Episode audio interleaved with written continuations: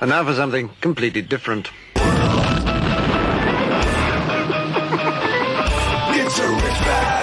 Forget everything you've been told by others before. Get ready for the real deal, the full story, real talk about money, markets, life. Now, it's The Real Investment Show with Lance Roberts, presented by RIA Advisors. And welcome to the show. It's, of course, Monday as we get uh, halfway through the month of June already, getting ready to wrap up. You know, the month already. It's just uh, just amazing how fast we're kind of moving through the year so far. You know, after a, a, year of shutdowns in 2020, and now we're back in 2021. Everything's reopening back up. Years just flying by. It's all good. But I tell you what, it's been a good year for conspiracy theorists. You know, uh, first of all, people that were, you know, believed in UFOs, you know, were generally people in, uh, you know, trailer park somewhere with uh, tinfoil on their head, and they were all deemed to be conspiracy theory. Now, of course, the government releasing more and more information about, well, UFOs maybe do exist. Um, of course, if you, you know, believed just last year that uh, the pandemic originated in a Chinese lab, right? You were deemed a conspiracy theorist. And now, maybe that is not quite such as a conspiracy, right? So, Another conspiracy theory, of course, is uh, you know just recently we talked about on the show that South Dakota is now adding back um, firing squads to their execution list because they're having trouble because of all the pandemic shutdowns, supply chains are broken, etc. Right, so they're adding back in now the ability to have a firing squad to facilitate executions. Well, they're coming up with a new one because apparently people are a little upset about the whole firing squad thing. So they're now going to give prisoners a choice and the choice is, of course, uh, being injected with Ebola or hanging out with the Clintons. Over the weekend, the reporter that broke the Clinton Lynch story. Now, you remember this back when uh, there was the investigation of the Clinton Foundation. Ex President Clinton met with Loretta Lynch, the Attorney General. And of course, that investigation went away. Well, that reporter that broke the story, Christopher Sign, uh, died of apparent suicide over the weekend more people have died from the Clintons than, the Ebola virus at this point. So Did he there we go. to commit suicide in the back of the head? could, could be. Uh, anyway, seriously, uh, a lot of stuff to get into this morning. Um, Brian Moynihan, uh, he's the uh, Bank of America CEO. He's actually on CNBC this morning talking about how stimulus checks were necessary for the economy, but were they really? Um, you know, again, we go through an economic shutdown, and part of the recession process is to reverse some of the excesses that occur during a decade long buildup in the markets. Well, we stopped that from happening by doing all of these stimulus programs, et cetera. And yes, Brian Moynihan is, of course, saying that, hey, stimulus checks have been great. Spending's up 20%. Yes, it's been great for the banks, right? Because people that issue out loans and credit cards, et cetera, have been doing well over the course of the last year. And but the reality is, of course, now that we've added on another five trillion in debt, is did we really do what was in the best interest? Of the economy, and especially for those in the bottom 80% of the economy, right? So, uh, some interesting statistics out over the weekend. Of course, I'm also uh, writing a report on this, so we'll have this for you here shortly. Um, household net worth now at an all time high. There's been a massive surge. Just this year, household net worth is up over $2 trillion. Well, where'd that come from? It came mostly from real estate prices. in a lot of cases, but also the rise in the stock market. And of course, given that the top 10% of income earners own 90% of the stock market and 90% of household net worth, they were the biggest beneficiaries. Those in the bottom 50% have seen no improvement whatsoever. Not surprising. You know, but this is, you know, when you start listening to the CEOs of these major banks, this is certainly sounds great from the surface, like, oh, we had to have the stimulus. Well, we had to have the stimulus to keep your butt in business. Uh, so we didn't have to bail you out again, of course, as we have to bail the banks out every time we have a recession. But again, the payback is now coming because inflationary pressures are rising. All that stimulus is coming to the system has now pushed up used car prices to an absolute extreme. In fact, consumer confidence just recently showed that buying plans for used cars has plummeted because of prices. Now, the same thing's going to happen in the housing market here shortly because high, high housing prices are also going to lead to a crimp in demand. And of course, when you have a crimp in demand, you're going to get a big increase in supply of houses, people wanting to try to sell to capture high prices. And that's going to lead to a big decline in home prices as well. So, all of this buildup that we've done through artificial stimulus sounds great on the surface, but it, it, it first of all, it makes the wealthy wealthier. The top 10% continue to expand that wealth gap relative to the bottom 90% of the economy. But more importantly, it impacts poor people the most. They are the ones that are least able to adjust for higher prices. And yes, giving them more money to spend today was great, but what happens now? Everything now costs more for them, those that spend roughly 40 to 50% of their income strictly on housing and food those individuals at the bottom 50% have the least ability to absorb higher prices and their wages not nearly increasing enough to offset those higher prices. So it all sounds great in the surface that we do these things to try to help everybody out. Primarily, we want to help the poor people. We wind up hurting them the most. Good example of this, of course, now is this infrastructure bill that uh, Clinton, uh, the Biden administration is talking about. They may have a deal coming up, $1.2 trillion. How are they going to pay for it? They're going to start taxing people that drive electric vehicles, right?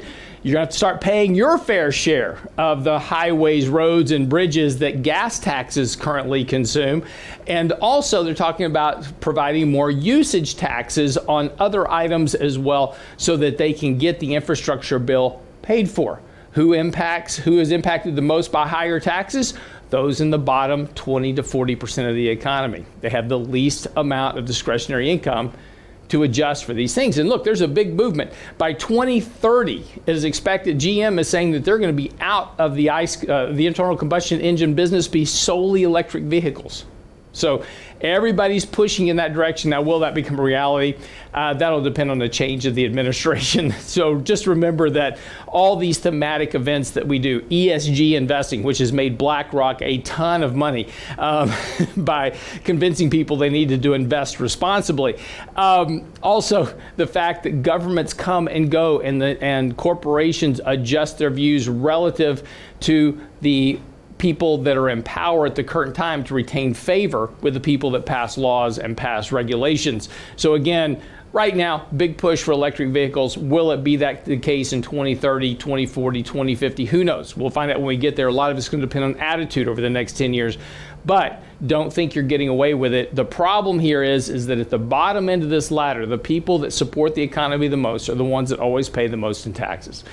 We've got to get to some other work here this morning very quickly. We went through this weekend's newsletter on the website, realinvestmentadvice.com, going back and reviewing our buy signal that we had in the markets earlier this year. And again, as we continue to talk about this buy signal, it has gotten now back there very overbought. In the newsletter, we kind of go through the evolution of our conversation relative to this buy signal, where we added exposure, and why last week we actually started take reducing that exposure here just a little bit. Now, not going crazy here, not selling everything and going to cash, just trimming back a little bit of, of our profits here, taking a little bit of gains, reducing some of our risks. Markets had had a very nice run here, but have been struggling here with recent highs, and we're getting further into the summer months. And again, uh, this point in uh, where we've been talking about now, this this June July period is where we expect to have the next kind of temporary sell-off correction in the markets. So we want to be a little bit prepared for that. There's not a lot of downside risk here. A lot of exuberance still in the markets. A lot of excitement. Of course, so this week, importantly, is the FOMC. And of course, we'll see if they change their stance on tapering. We have an article out this morning talking about the fact they've already started talking about thinking about talking about tapering. It's on the website now, realinvestmentadvice.com. Lots of stuff to get into this morning. We talk about seasonality. We're going to talk about more about uh, the Fed. Got a lot of stuff coming up. Don't go away. More on the Real Investment Show. I'm your host, Lance Roberts. Be right back.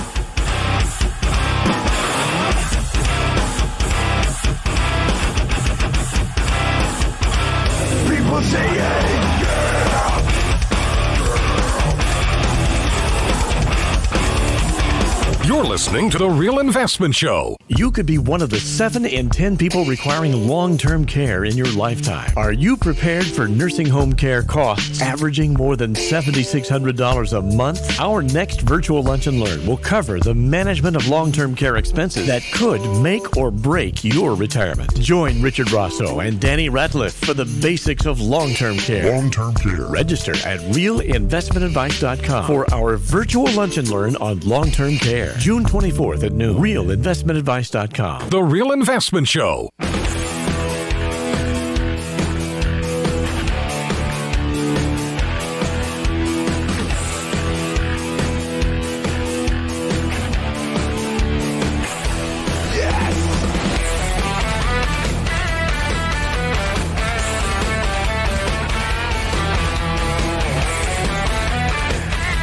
And welcome back to show this morning, 617.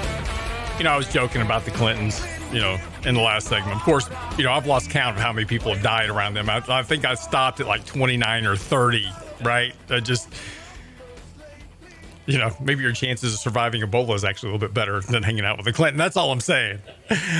anyway, just joking, just joking. It's Monday. We got to get the uh, day started off right here. Um, okay, a couple of things here this morning. Uh, thought the G7 was uh, interesting over the weekend. Uh, Biden showed up to talk about, you know, that America is now back. I thought we were back last here. But anyway, where did we go? I'm not sure where we where we were, but hey, we're back. Um, it was it was interesting to watch. G7 is mostly just a big photo op for you know the heads of state to all get together and pat each other on the back and kind of you know rah rah and cheer whatever they're going to do. But then little actually happens. Um, again, these are it's a lot of talking, not a lot of action. A lot of cases. This is one of the things we talked about last week with the whole global minimum income tax. It sounds great. The G7 agree. You know, Yellen and uh, Janet Yellen with as Treasury Secretary, and of course uh, the G7. They're like, oh yeah, we're gonna do this uh, global minimum income tax. It sounds great. You got to get 127 countries around the world to agree to it, and then they all have to pass tax law changes through their respective Congresses, parliaments, etc it ain't gonna happen. so, again, sounds great on the surface. Um, inflation's really kind of the the talk uh, here lately, and and you know, there's two very big camps on this. I mean, right now there is the you know the the Bitcoin crowd, is so to speak, which is all into this whole idea that inflation is back, and we're going to have the inflation of the 70s right? We're going to have this height, this hyperinflation coming because of the reopening of the economy, et cetera. Then there's the other camp that says that no, and by the way, we're in this camp, which is no, um, because the growth of the economy up to this point has been all artificial because of stimulus, et cetera.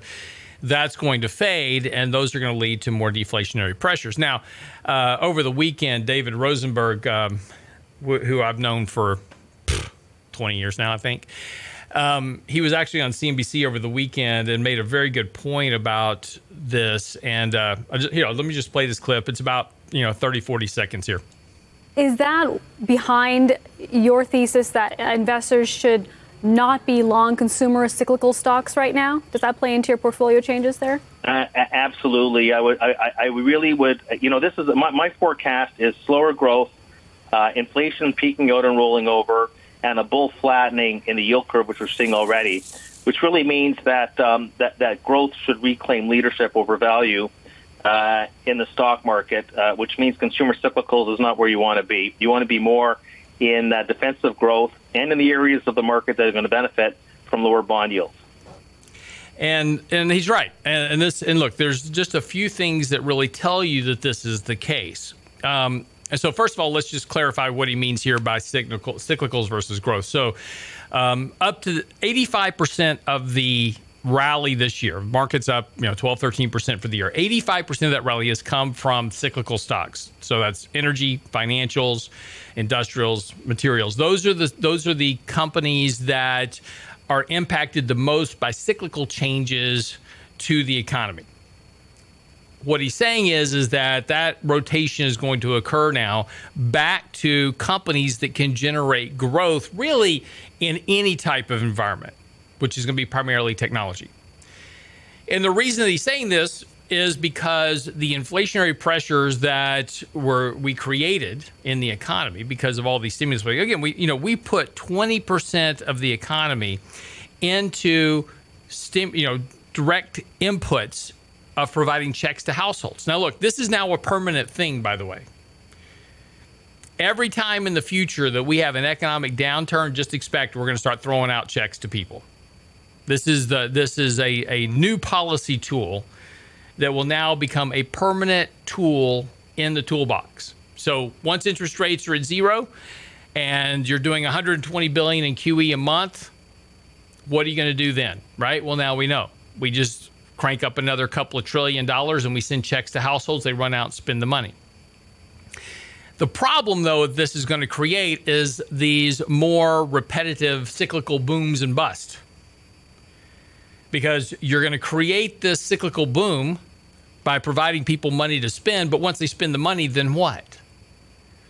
Companies now know that the money spent, and with now prices high, we're starting to see a collapse in those. Lumber prices, good example of this. Lumber prices have been collapsing over the course of the last couple of months. There was this big rush to buy you know commodity stocks because of this fear of inflationary pressures and prices got way out of hand and now you're having other problems right supply is coming up and when supply rises well you're going to have a reduction in price and you're going to see this all across the board right? And, and part of this is also george soros's theory of reflexivity. What is that? The theory of reflexivity is simply this. It means that you believe something is true, so you go out and take an action, and then because you took a specific action on what you believe to be true, you caused what you believe to be true to happen. Let me give you a good example of this.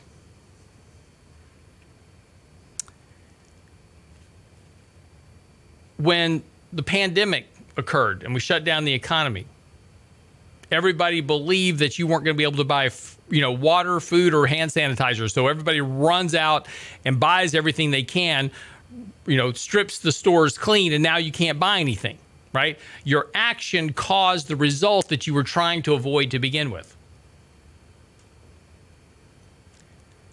This is also the stability of instability paradox, which is that whenever you have stability, that any concern, you know, the, the, the whole premise of the Federal Reserve is based upon stability. In other words, investors don't do something in a panic and they don't push that big red button that causes financial instability, but the financial stability itself leads to instability at some point.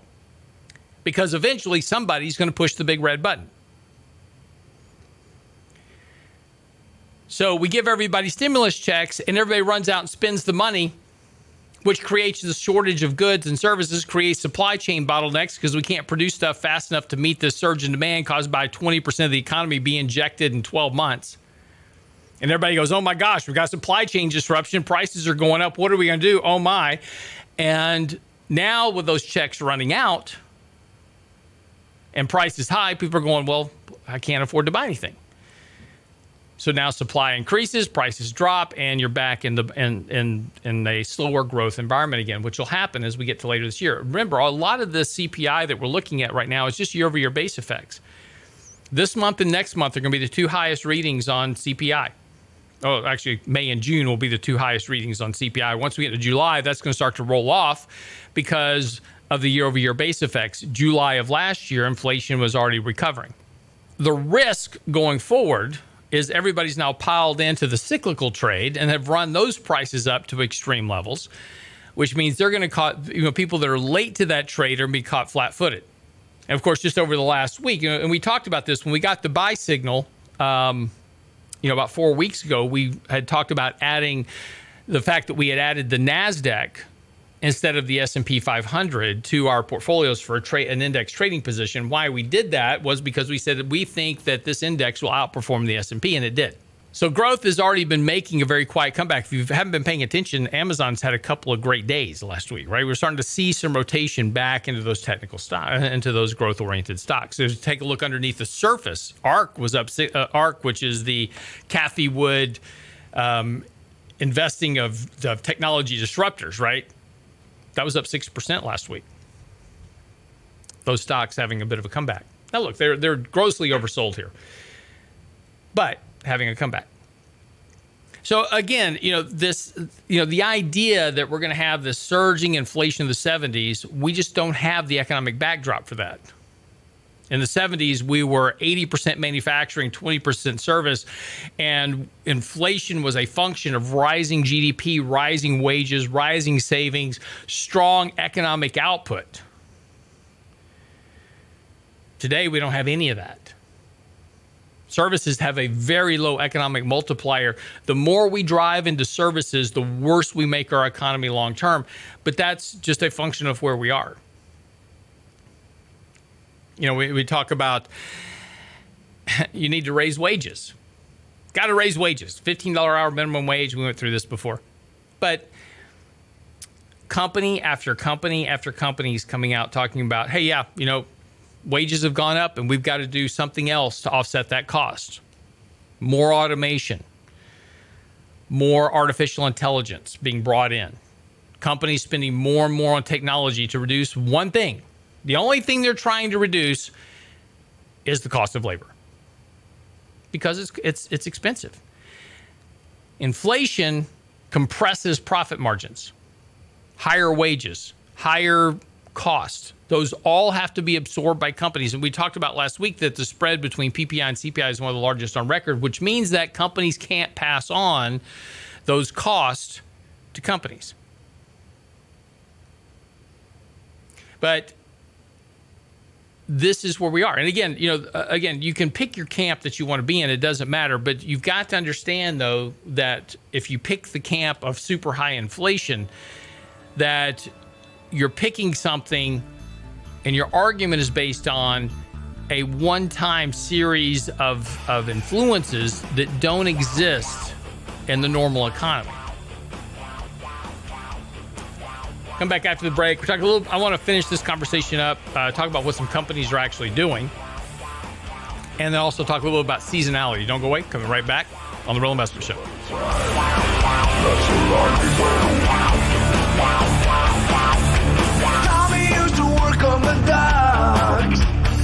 Union's been on strike. He's down on his luck. It's tough.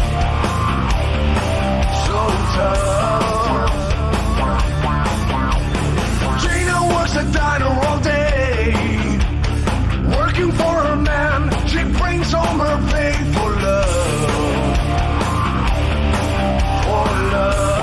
Investment Show. You could be one of the 7 in 10 people requiring long term care in your lifetime. Are you prepared for nursing home care costs averaging more than $7,600 a month? Our next virtual lunch and learn will cover the management of long term care expenses that could make or break your retirement. Join Richard Rosso and Danny Ratliff for the basics of long term care. Long term care. Register at realinvestmentadvice.com for our virtual lunch and learn on long term care. June 24th at noon. Realinvestmentadvice.com. You're listening to The Real Investment Show.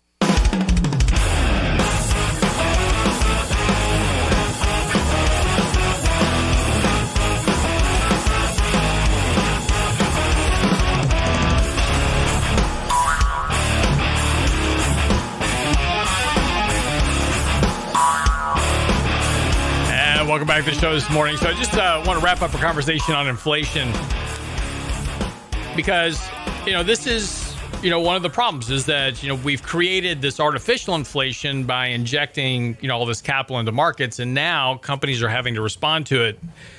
Um, campbell soup company. You have to listen to what they say. Now this is in their conference calls right for their earnings reports and listen carefully to what they say. The company revealed that uh, they are impacted by a rising inflationary environment sustained inflationary pressures um, will exist through the remainder of this year.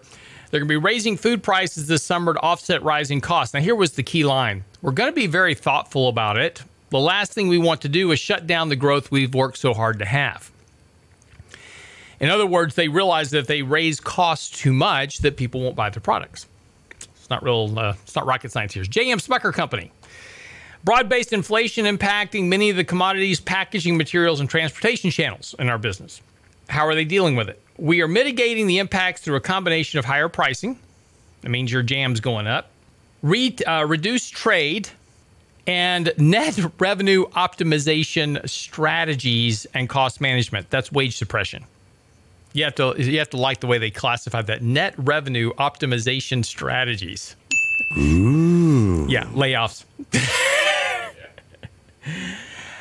Whirlpool. We took price increases in every region of the world to range from 5 to 12%. Those are driven by commodity cost increases, something that we have done historically. The company said in the first quarter conference call to offset the impact of the global supply constraints and rising input costs. How do you do that? Net revenue optimization strategies. Honeywell. There's no doubt about it. We knew it. We see it right? Higher pricing on everything is becoming a problem, but we're going to do what we can to stay ahead of it. Clorox, in order to manage rising costs, they are affecting, uh, announcing pricing action effective in July. As we mentioned, well, uh, we'll manage inflationary pressures holistically using all the tools in our toolbox. Classified as net revenue optimization strategies. Procter and Gamble the company said it'll begin the process of implementing price increases and its baby care, feminine care, and adult incontinence products category in the United States to offset a portion of the impact of rising commodity costs. Because when you realize how much you're paying, you're going to pee on yourself. Um, Coca Cola, we are well hedged into 21, but pressures are building up for 22, so there will have to be some price increases. We want to manage those intelligently, thinking through the way we use package sizes and really optimize the price point for consumers. Now, that's called net revenue optimization strategies. Uh, what that means is is that you get more, you get less for more. That's called shrinkflation. Listen to what they said again. They're going to do this through the way we use package sizes right? So when you go to buy potato chips, there's less in the bag. You go to buy Oreos, there's less in the bag.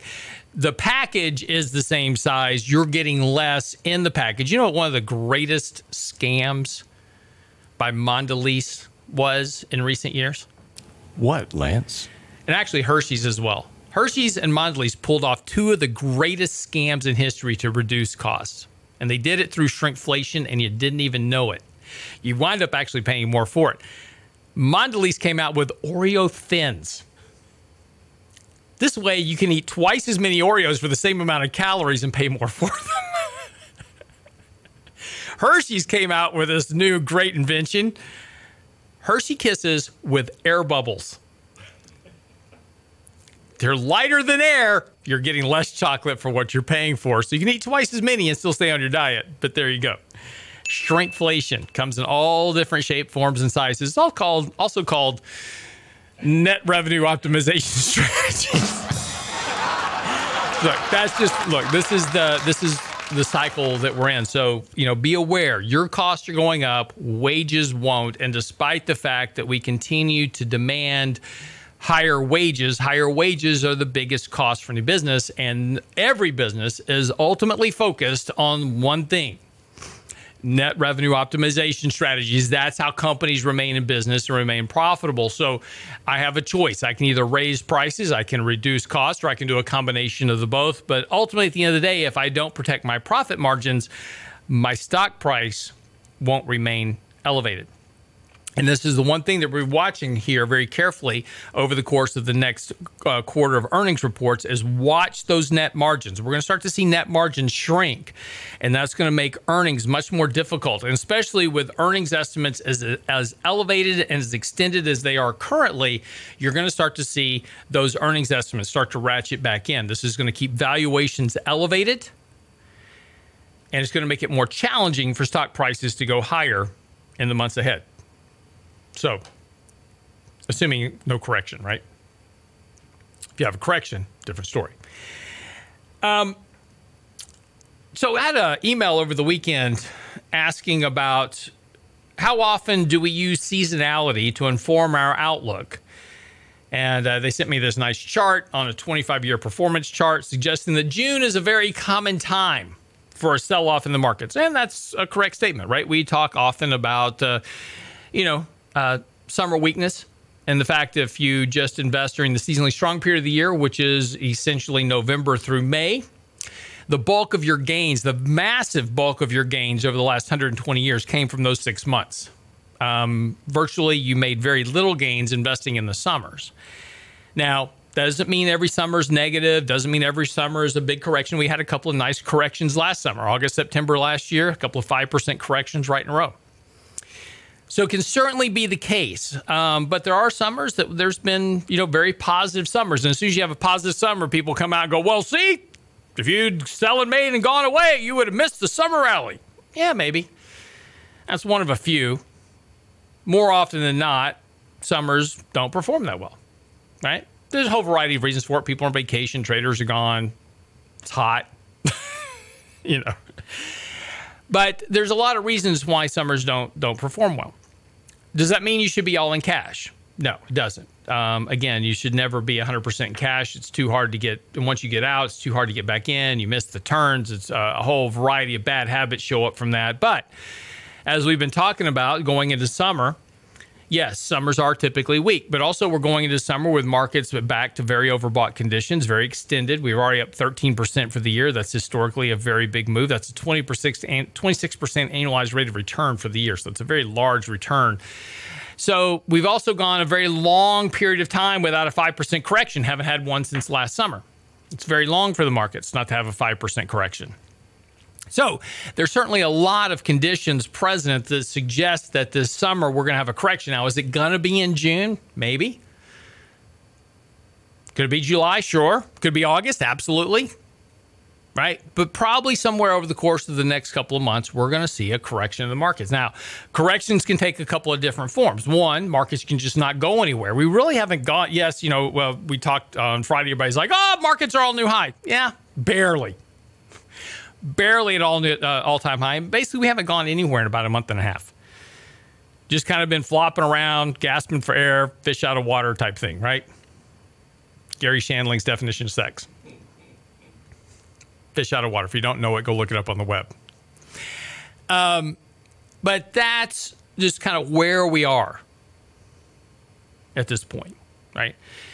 So again, seasonality is is important, right? I, mean, there's some his, historical precedents to understanding there's a risk in summers, but you know, saying, "Hey, I'm actually going to go to cash in May and come back in October," you can do that, right?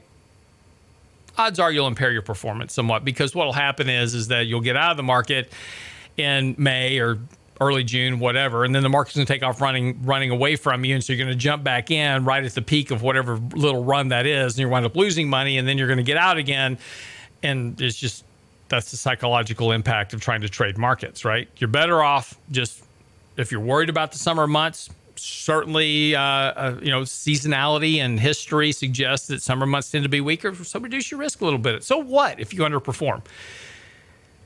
You know, comparison is one of the worst things that we do as individuals. Chasing some random benchmark index that has absolutely nothing to do with your financial goals, your time horizon.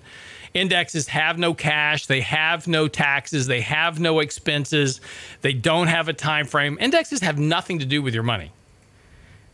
So, comparing yourself to some benchmark index is going to lead you to doing three things that are terrible for your performance long term. One, you're going to chase performance, you're going to take on way more risk than your financial profile suggests you should. You know, when things happen in your portfolio, like a bankruptcy or a big collapse, etc., you don't get the same effect that an index does. So you're always going to underperform the index, but yet you know the market's going to tell you, hey, if you're not uh, benching, you know, if you're not beating the benchmark, you need a new advisor. So great. So now you go change advisor. So now you jump from one frying pan into another frying pan. You wind up selling all your assets at one level to buy whatever was working last year. That typically leads to underperformance ahead because what worked last year typically doesn't work this year or next year generally whatever worked over the last couple of years only has about a two to three year lifespan and then something else is working. So you wind up leading to more underperformance and then you make the biggest emotional mistake at all of chasing index which is ultimately making rash emotional decisions trying to play catch up trying to get ahead and you only wind up making yourself in a worse position. So then you just quit investing altogether because you just can't do it right so stop benchmarking. It has nothing to do with you. Do what's right for your money and your portfolio, and you're going to do a whole lot better long term. Just set reasonable goals that your money can maintain on an annual basis. And that primary goal? Inflation. Be right back after the break. Hey,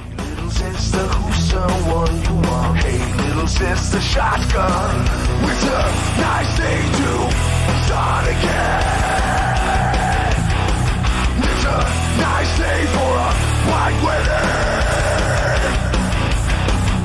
shotgun. It's a nice day to start again. It's a nice day for a white wedding. It's a nice day to Get daily investment news you can use, delivered at the speed of the internet at realinvestmentadvice.com. You could be one of the 7 in 10 people requiring long term care in your lifetime. Are you prepared for nursing home care costs averaging more than $7,600 a month? Our next virtual lunch and learn will cover the management of long term care expenses that could make or break your retirement. Join Richard Rosso and Danny Ratliff for the basics of long term care. Long term care. Register at realinvestmentadvice.com for our virtual lunch and learn on long term care. June 24th at noon. Realinvestmentadvice.com. The Real Investment Show.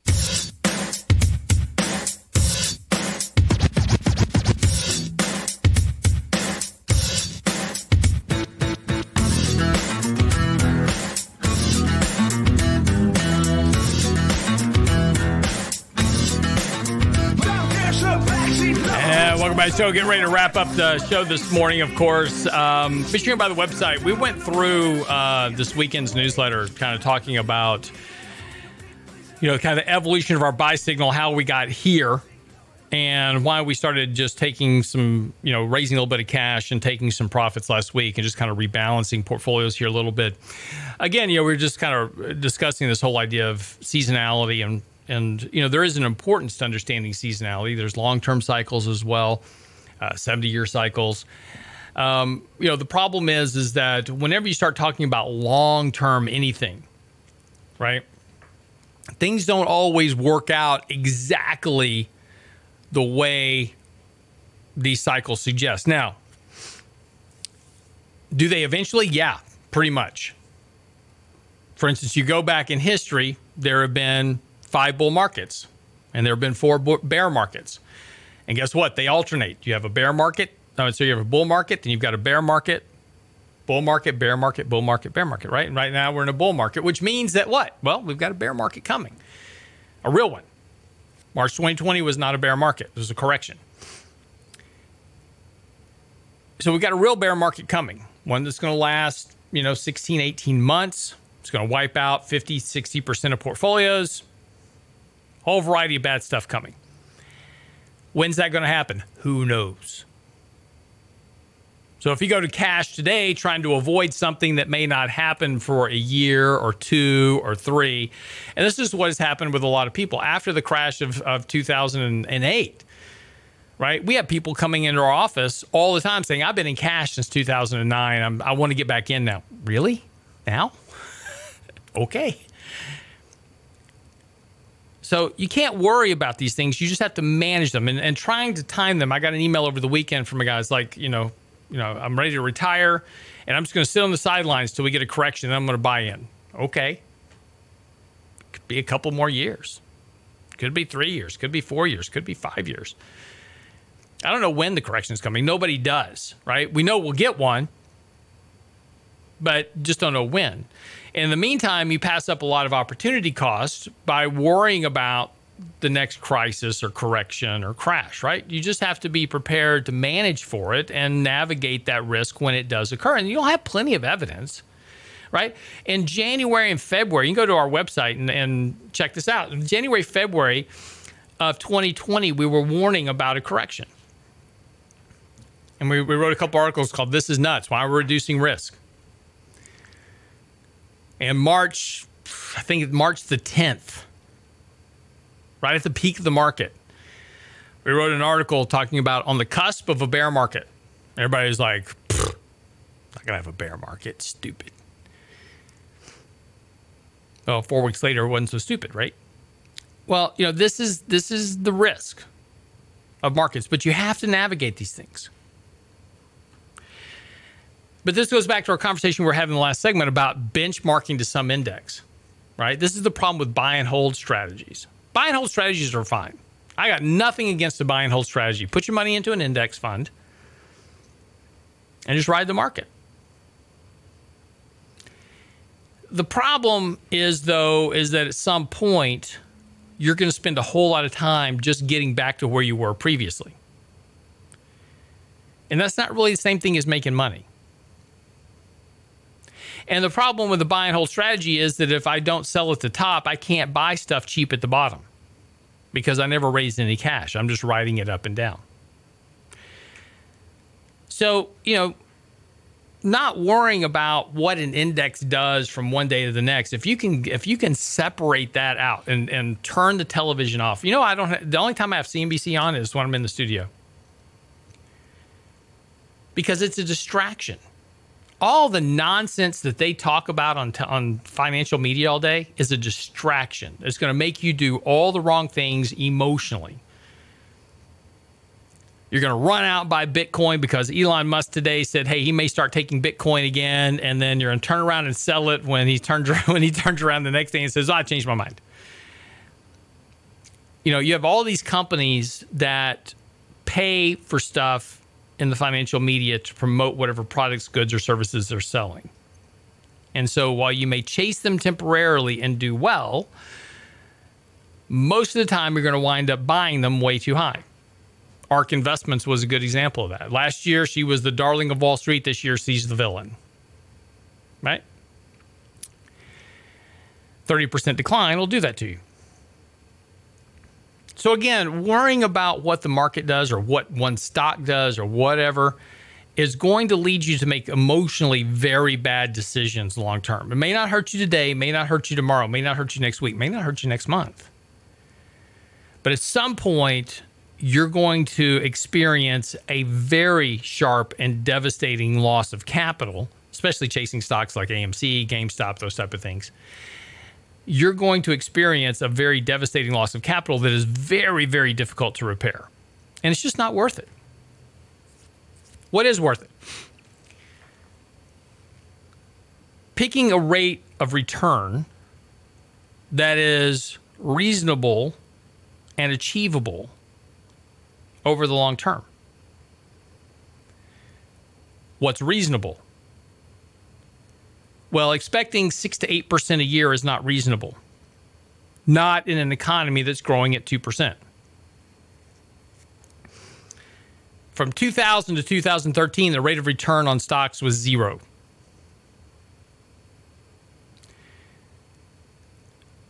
We're now set up for another decade of near zero rates of return, with virtually however you want to dice it valuation wise.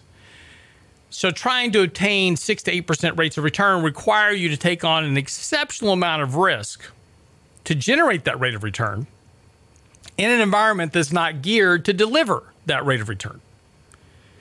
Which means at some point you're going to pay a heavy price. What's achievable?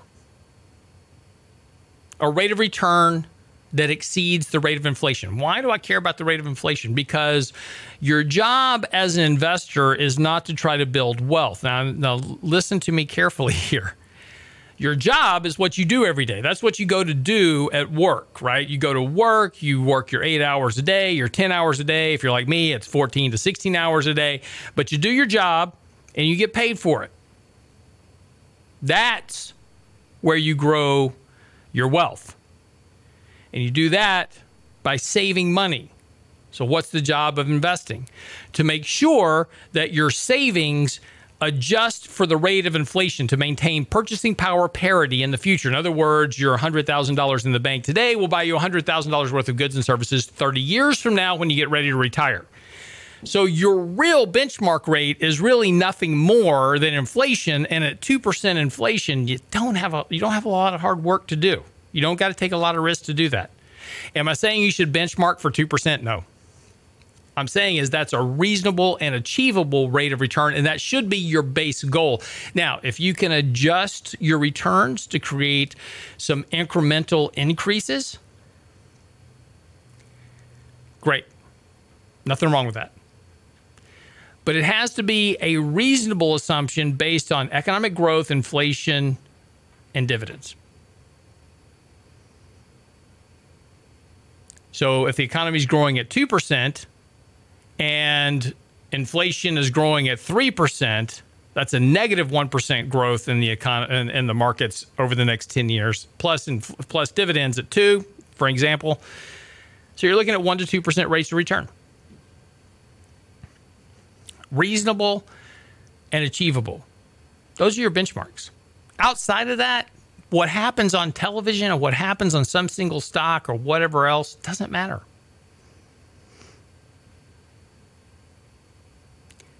The goal is not to lose money, right? Your primary goal is capital preservation because if I'm spending all my time just trying to recover my lost capital, I'm not making money. And really, investors are way too cavalier about investing. You know, they treat the markets like a casino. Look, everybody likes to go to Vegas, right? I go to Vegas and I, I, bet on, you know, craps or blackjack, whatever it is. And if I lose money, it's like, oh, well, you know, I lost a couple hundred bucks, whatever it is. That's one thing. When you lose the title to your house, that's another thing entirely, right? But we treat the, the financial markets like Vegas. It's like we lose a bunch of money. It's like, oh well, it was just it was just money. You worked hard for that money. Man, you go to work every day and you pay taxes on that money to invest it. And then you blow it on some stupid investment and you go, well, hmm, oh well, it was just money. I can go make some more. You can. And this is why 80% of Americans can't retire because they don't have any money in the bank. Reasonable and achievable goals. That's all that matters. It doesn't matter what your neighbor's doing. It doesn't matter. You know, I get I get calls from people like, "Well, my next door neighbor is buying this and he's just making a boatload of money." You know how many times I have heard this story over the years? In 1999, man, everybody was calling like, "Oh, my neighbor's doing this. My neighbor's doing that." My best friend bought a Porsche trading Yahoo in 1999. Right? By the end of 2000, the Porsche was all he had left. that got sold. 2008, everybody's buying houses. End of 2008, not so much. Don't worry about what your neighbor's doing. Odds are seriously high he's going to lose a lot of money sooner rather than later. You don't want to be in that camp. You want to be the guy that after the fact, your neighbor comes to you and says, Man, Wish I would have listened to you. Wraps up the show for the day. Get by the website. Our latest article is out talking about the Fed starting its taper talk. We're going to hear more from them this week with the FOMC meeting. And of course, that's going to really start to set up and drive markets here over the next couple of months. What they say and their outlook could have a lot of an impact on the markets. Markets are hanging out, kind of waiting for that too. So we'll see what happens. Get by the website. That article up on the website, along with our latest newsletter, The Evolution of our buy signals and what we're doing now. It's on the website now, realinvestmentadvice.com. That's realinvestmentadvice.com. Just click on the newsletter link, our latest blog post. It's all there for you. Have a great day. See you back here tomorrow. It's a rich man's world.